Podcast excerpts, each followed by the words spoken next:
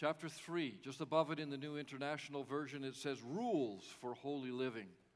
I hope that after we, uh, after you hear God's word and after we discuss Colossians a whole lot more, you'll discover these are not rules at all. But this is our narrative and this is our way of living as people in Christ.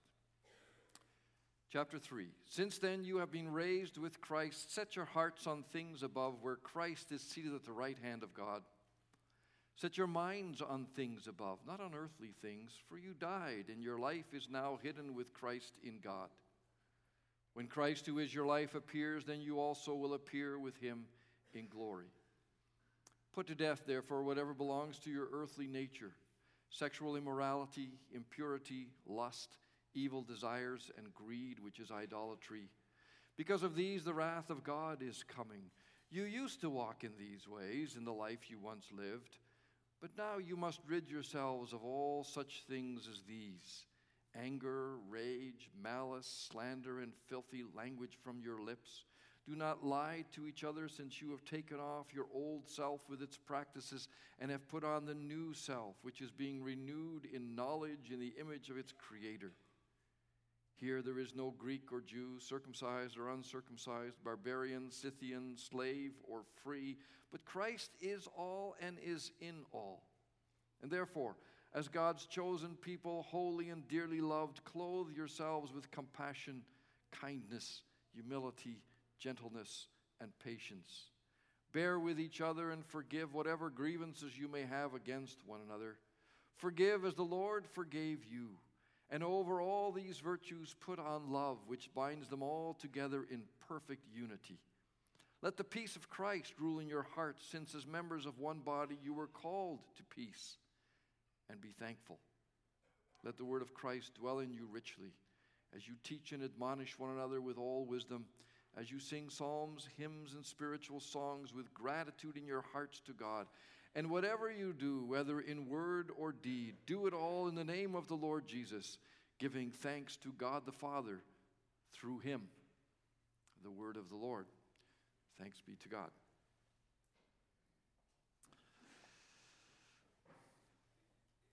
Brothers and sisters in Christ, let me begin with a little self disclosure.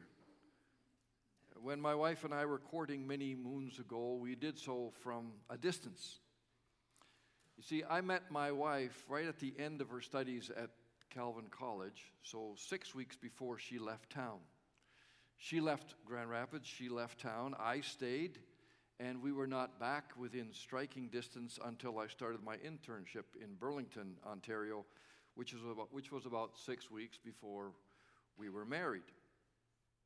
The two years in between those six week bookends had me in Grand Rapids and my wife teaching at John Knox Christian School in Fruitland, living in Stoney Creek. And during those two years apart from one another, besides seeing each other about once every six weeks or so, we wrote many a letter uh, to one another. There was no email and there was no texting in those days. I'm old, I know. And we sent many a cassette tape. You remember what those things were? Little cassette tapes. If you read those letters today, yes, we still have them. And if you were to listen to those tapes today, yes, we still have those too.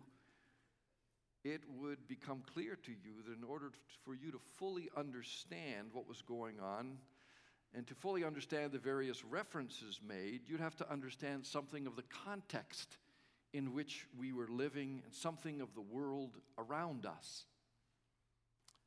That's always the way it is with things that were written long ago. When you find letters from war times or letters from our grandparents, as we lately have, or whoever, it's helpful to understand something of the context in which they were written and something of the context of the world to which they were sent.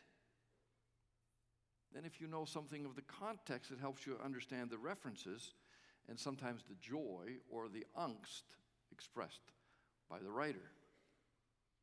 And so it is with the letter to the Colossians. It's helpful for us to know something of the context in which the letter was written in order to understand why it was written as it was and why certain issues were addressed and so forth. And the background to the letter we read from this morning has to do with the reports of a man by the name of Epaphras who came to visit Paul while Paul was in prison. Epaphras was a co worker of Paul, the church planter, if you will, in Colossae, and so quite knowledgeable about what was happening in Colossae. And Epaphras told Paul all about the, the kinds of stresses and the pressures that were, were on the members of the church. Stresses and pressures brought on by the world in which they found themselves. And it was in that context that the apostle wrote this letter of encouragement, all the while addressing some of the issues facing the church. And to boil it, boil it, boil it down for our purposes this morning, there are basically two major issues or two major pressures facing the members of the Colossian church. One, which was probably the largest one, was a full understanding that Jesus was the only king and the only Lord as described in chapter 1. Jesus was supreme. Now, that's a tough one, especially in the face of a culture and a society that had many gods and in which the face of Caesar was seen everywhere on money, on banners, on pillars, city gates, doorways, everywhere. Something like what we see every time we see pictures of North Korea. The images of Kim, Jong un are seen everywhere. And like King Kim Jong un is the undisputed ruler of North Korea, so Caesar was the undisputed ruler of the empire, and everyone owed allegiance to him. He was even considered a god.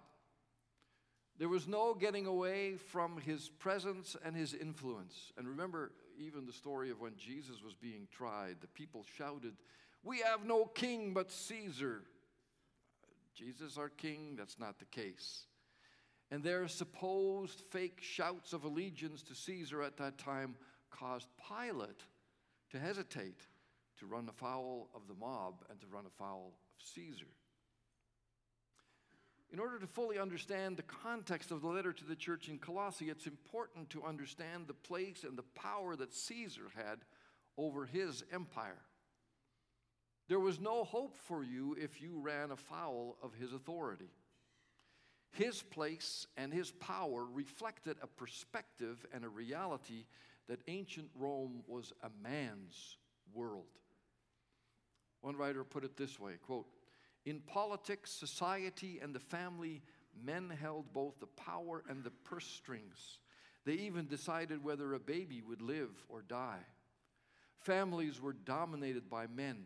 At the head of Roman family life was the oldest living male, called her paterfamilias, or the father of the family. He looked after the family's business affairs and property and could perform religious rites on their behalf. These heads or these fathers of the family had absolute rights over the household and the children. If those children angered him, he had the legal right to disown his children, sell them into slavery, or even kill them and only the head of the family could own property. Now, expand that perspective beyond the local family unit to the broader empire. The Lord of the empire, the undisputed Lord of the empire, was Caesar. Hail, Caesar! And as Lord of the empire, Romans lived and died as Caesar's property. Those of you who have watched the film Gladiator will remember how the emperor would give the thumbs down or the thumbs up in the arena. The thumbs up meant the gladiator lived, the thumbs down meant the gladiator died, probably right at that moment. Such was his authority, unquestioned. His subjects were to do, were his to do with as he desired. After all, let's not forget, he owned them. Scary thought. So that was the first challenge for the members of the Colossian church the powerful presence of the Roman Empire and everything that came with it. And to stand up against such an empire was sort of taking your life into your own hands. Well, such a powerful cultural challenge is faced by the church in 2019 as well. Let's face it, there's all sorts of gods about vying for our allegiance and for our attention. Gods of sport that take so much time and energy and money. Gods of possessions, having and having and having some more. Gods of leisure and pleasure, shouting us that we deserve breaks and shouting us that, by the way, the last break you took was rather low key, so ramp it up a bit, okay? And keep ramping it up. After all, you deserve it. Gods of computer games and entertainment pulling us away from time with others or with God's people or even the Lord. And so it goes. Cultural challenges to conform and to fit in and accept, to fit in in the world that, that our in our world and our culture are strong and they are powerful. And it often seems that we can't see beyond our own culture. It often seems that we don't see much more in our world than the way we do things, thinking that, well, this is the way we live in Canada, in North America. How else would you live? And so we swallow it and we live accordingly. Like those in Colossae in the Roman Empire had trouble imagining something other than what they were facing faced with day in and day out. So it often seems that many of us can't imagine anything different than the culture that surrounds us, and so we drink it in and we capitulate and we just kind of live in it. Seems to me that we in 2019 can very easily understand the cultural pressures that faced the Colossians. The question was, and still is how in the world do we live in this world as a Christian? How do we live as someone who owes allegiance to Him who is the image of the invisible God, the firstborn over all creation, Him who is seated at the right hand of God, Him who is Jesus, the King of kings and the Lord of lords? How do we live in this world with that kind of a confession? In the secularity of the Quebec culture and the increasing secularity of our culture, how do you live as someone whose primary allegiance is not to the culture or not to the country, but to the Lord? The indigenous people of this land and the French population of Canada deal with that question all the time on a very different level. It's not a strange question. How does one live in Canada when we pledge allegiance to the crown, to the British crown? When we're not British. We don't see the British crown as the head of our nation at all. We have allegiances elsewhere. When they are the victors over us. How do we live in that kind of a society, that kind of a world? It's not a strange question.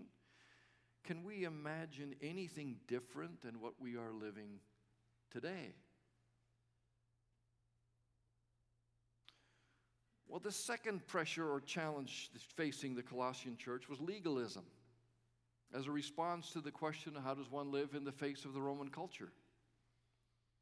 Pressure came from the Jewish Christians to fulfill the laws of the, of the Torah, dietary laws, feast day laws, circumcision laws, and so on.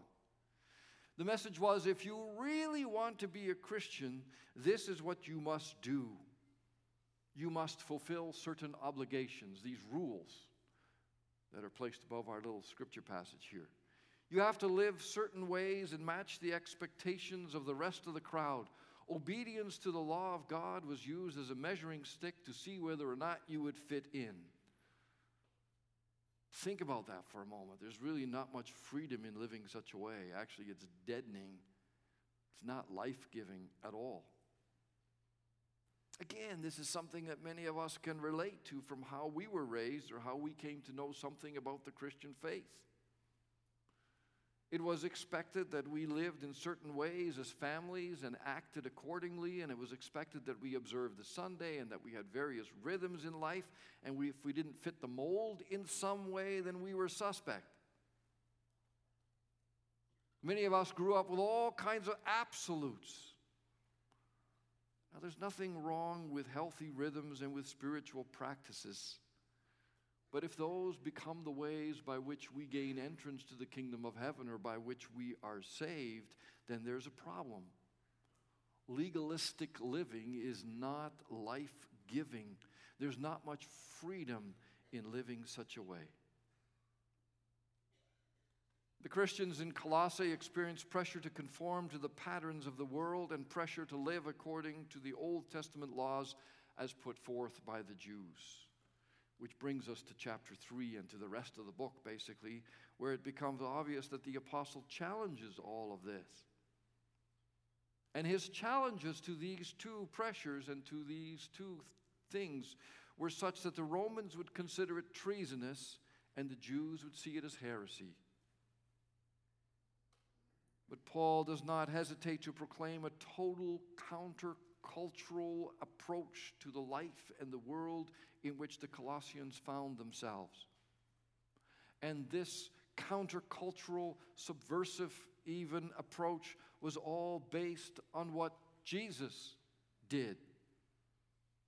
It was, and even today is all based on the death and the resurrection of Jesus. That death, that resurrection, that ascension makes all the difference in the world. Paul wrote in Romans 6 Don't you know that all of us who were baptized into Christ Jesus were baptized into his death? We were therefore buried with him through baptism in, in death in order that just as Christ was raised from the dead through the glory of the Father, we too may live a new life. For if we were united with him in a death like his, we will certainly also be united with him in a resurrection like his. Jesus' death, Jesus' resurrection bring freedom and bring and place believers in a very different place and under the rule and the authority and the freedom and the delight of a new kingdom. Jesus' death and resurrection give God's people, as we already heard this morning, a new identity. We sang about it earlier in a song that I wish I had learned when I was a kid. I am not my own, but belong body and soul in life and in death to, to you, Lord, Christ, my Lord. The Colossians needed to understand, and so do, do we. We need to think about this reality. I'm not owned by Caesar. I'm not owned by computer programs. I'm not owned by a team. The other night, watching football, property of the Hamilton Tiger Cats. Really? That's terrible. Someone would be the property of a team. I'm not the property of an organization or a family or a husband or a spouse or a parent or a country or a business or money or anything else. But as a child of the Lord, I am owned by none other than Jesus Christ, with whom I died and with whom I was raised to newness of life. This speaks volumes, not about living under rules of a dictator or an empire not about legalism, but it speaks volumes about a new identity, a new narrative, a new relationship with Jesus. And this dying and rising with Christ is so beautifully pictured in the sacrament of baptism. We witnessed it again this morning, albeit by sprinkling, and so perhaps not as dramatic and easy to understand. But baptism speaks about dying and rising with Christ. It talks about washing and being made clean. It speaks about one not being one's own, but belonging to Jesus. Two weeks ago, five of us from this congregation were not in church here that Sunday morning because we were wrapping up our discovery and learning trip to Montreal. And on that Sunday morning, we joined a congregation who usually meets in a theater in downtown Montreal, but this Sunday morning they were meeting on the newly minted Verdun beach. They were gathered there for a baptism, the baptism of Maud, a new Christian, exciting, especially amidst the secularity of Quebec. Much of the church in Quebec is alive because of immigrants to the province, but Maud was a dyed in the wool Quebecois. Praise the Lord, the Spirit is working. And to show their excitement that she had come to know the Lord, they gathered by the river. So while the congregation gathered on the shore, and here's a couple of pictures to show that indeed we were there. There's Larry, our own Larry. Next one, there's my wife, and there's Melody standing amidst the crowd. So you see, we were actually there, right? We were on that beach. Yeah. And this is what it looked like, because those were all congregational members sitting on the beach. And while they were sitting there, while they were gathered on the shore, Maud, along with the pastor and someone else, waded out into the St. Lawrence River on the south shore of the island of Montreal. And here they are preparing for the baptism. There they are. That's Maud in the center. They're prepared. And they spoke to her there, and they prayed with her there. And then at a certain point, Maud was put under the water. Hold it there. Think about this for a minute. Paul writes in Colossians 3 3, You died, and your life is now hidden with Christ in God. In this picture, you actually see the pastor, Norton, the gentleman on the right, right, and, and his uh, counterpart. Maud is gone. Wow, she's gone. She's underwater. She's dead. She's buried, so to speak. She's totally gone. Actually, what, the most wonderful way that this would work is if they would just have her all the way down and they would walk away and she'd be gone, like just gone, dead, in the tomb, gone for a while. It's an image of Jesus dying and going into the tomb. No trace of him. But on the third day, he rose again from the dead. A few moments later, Maud reappeared. As you can see, she's alive. She was there, she was gone, she rose again. That's a beautiful, beautiful picture of dying and rising with Christ, in Christ, through Christ. Like Jesus died, so we die to sin. Like Jesus rose, so we too are raised to new life in Him. That's exciting. And to show their appreciation, a loud cheer went up from the congregation and all those who were gathered on the bank, on the beach. It was a special moment for all. And it was kind of cool for us to be there and to see that. But it doesn't end there. It doesn't end there. We may come to know Christ and be baptized and be part of the church, but there is more to it. The very issues raised by the world in which, Coloss- in which the Colossians lived have to be addressed. And so, what are the implications of belonging to Jesus? Because there are implications. Colossians 3 1 2. Since you have been raised with Christ, set your minds, hearts on things above, where Christ is seated at the right hand of God. Set your mind on things above, not on earthly things. Some of you who are hearing that might suggest that figures. There's that typical religious kind of talk this is all too heavenly, too far removed from reality. This is of no earthly good. That's a challenge that Christians, Christians hear all the time. The implications are merely heavy, heavenly, and it's accentuated by verse 4. When Christ, who is your life, appears, then you'll also appear with him in glory. See, this is all about the great by and by. And then when you add to that the statements that follow in the verses that, you know, statements with references to sexuality and the body, which are seemingly bad, so please don't play around with it. Then the thought may be to dismiss Paul's writing because it doesn't speak to, to us very much these days. It's all about heaven and it's about a far removed reality. But nothing could be farther from the truth. This is very practical and earthly Remember what Jesus was like after his resurrection? He ate fish. He had scars in his hands, in his side, in his feet. He walked and he talked with his disciples. He was real flesh and blood. He was not a ghost, but a physical being, a prototype for our resurrected bodies. Christianity is earthy and real and physical and involved in our everyday lives. Once the people in Colossae understood that they were raised with Christ, that meant to them that they were no longer Caesar's property. Oh, yes, they had to obey him as the ruler of the land, but they didn't belong to him. He didn't own them. They belonged to Jesus, and they were in a relationship with him. They now belong to the kingdom of heaven over which Jesus is the king, the one seated on the right hand of the Father. Now that Maud has been raised with Christ, her life is to be different. It has to be. It's going to be tough in a secular culture like Quebec, but it has to be different.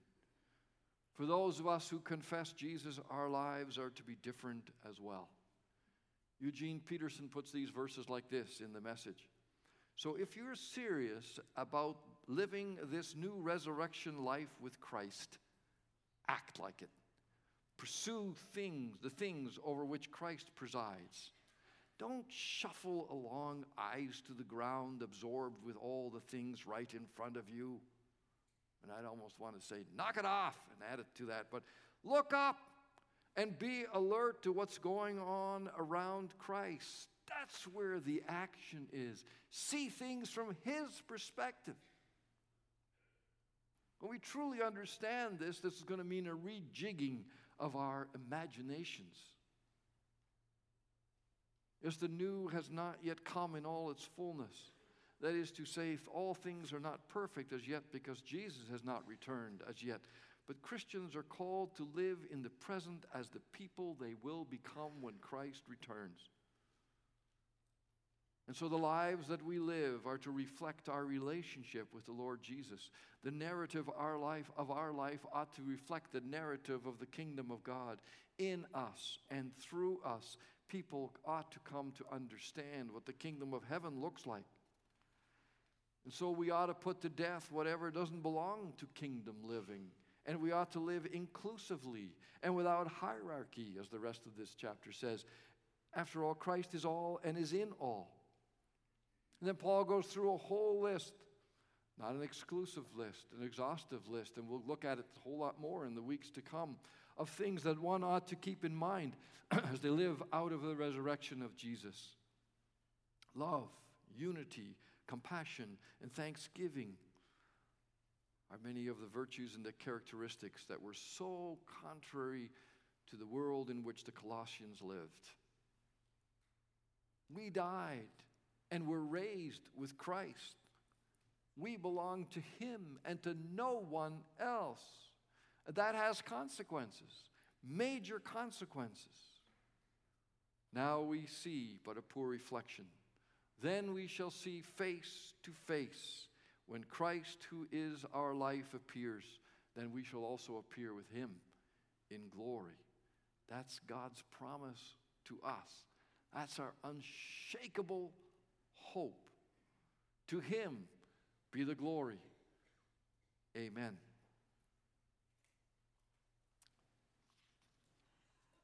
Oh Lord, what a promise. What a hope. We pray, O oh Lord, that you would help us to rejig our imaginations, as it were. That you would help us to not look down and see the things around us and just swallow them and go that way, but to look up and live our life according to Him who sits at the right hand of the Father. We thank you, O Lord, that you have called us out of darkness into your light, that we have died with you, but have been raised with you in newness of life. To you be the glory for that incredible gift. Help us to understand what that means in our culture and in our world. And we pray, O Lord, for the guidance of your Holy Spirit and the encouragement of fellow believers as we walk that path to the day when all things will be made new. To you be the glory. Hear our prayer. We pray in Jesus' name. Amen.